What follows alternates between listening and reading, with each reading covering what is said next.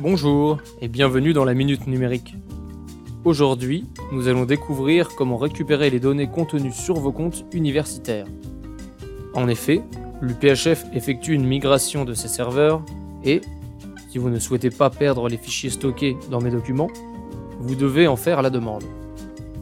Pour ce faire, à partir de votre NT, rendez-vous dans Mon bureau et cliquez sur la tuile Sésame. Vous arrivez sur l'interface de l'outil. Cliquez sur l'onglet Gérer mon compte, puis sur Archives. Cochez la case Contenu de mes documents sous et cliquez sur le bouton Demander mes données. Vous recevrez ensuite un mail dans les heures qui suivent lorsque vos fichiers seront disponibles. Une fois le mail reçu, cliquez sur le lien qui s'y trouve pour vous renvoyer sur Sésame.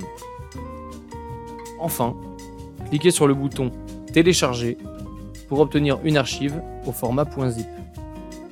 Vous n'aurez plus qu'à extraire vos fichiers de cette archive pour les récupérer. Voilà, merci d'avoir suivi la Minute Numérique et à la semaine prochaine.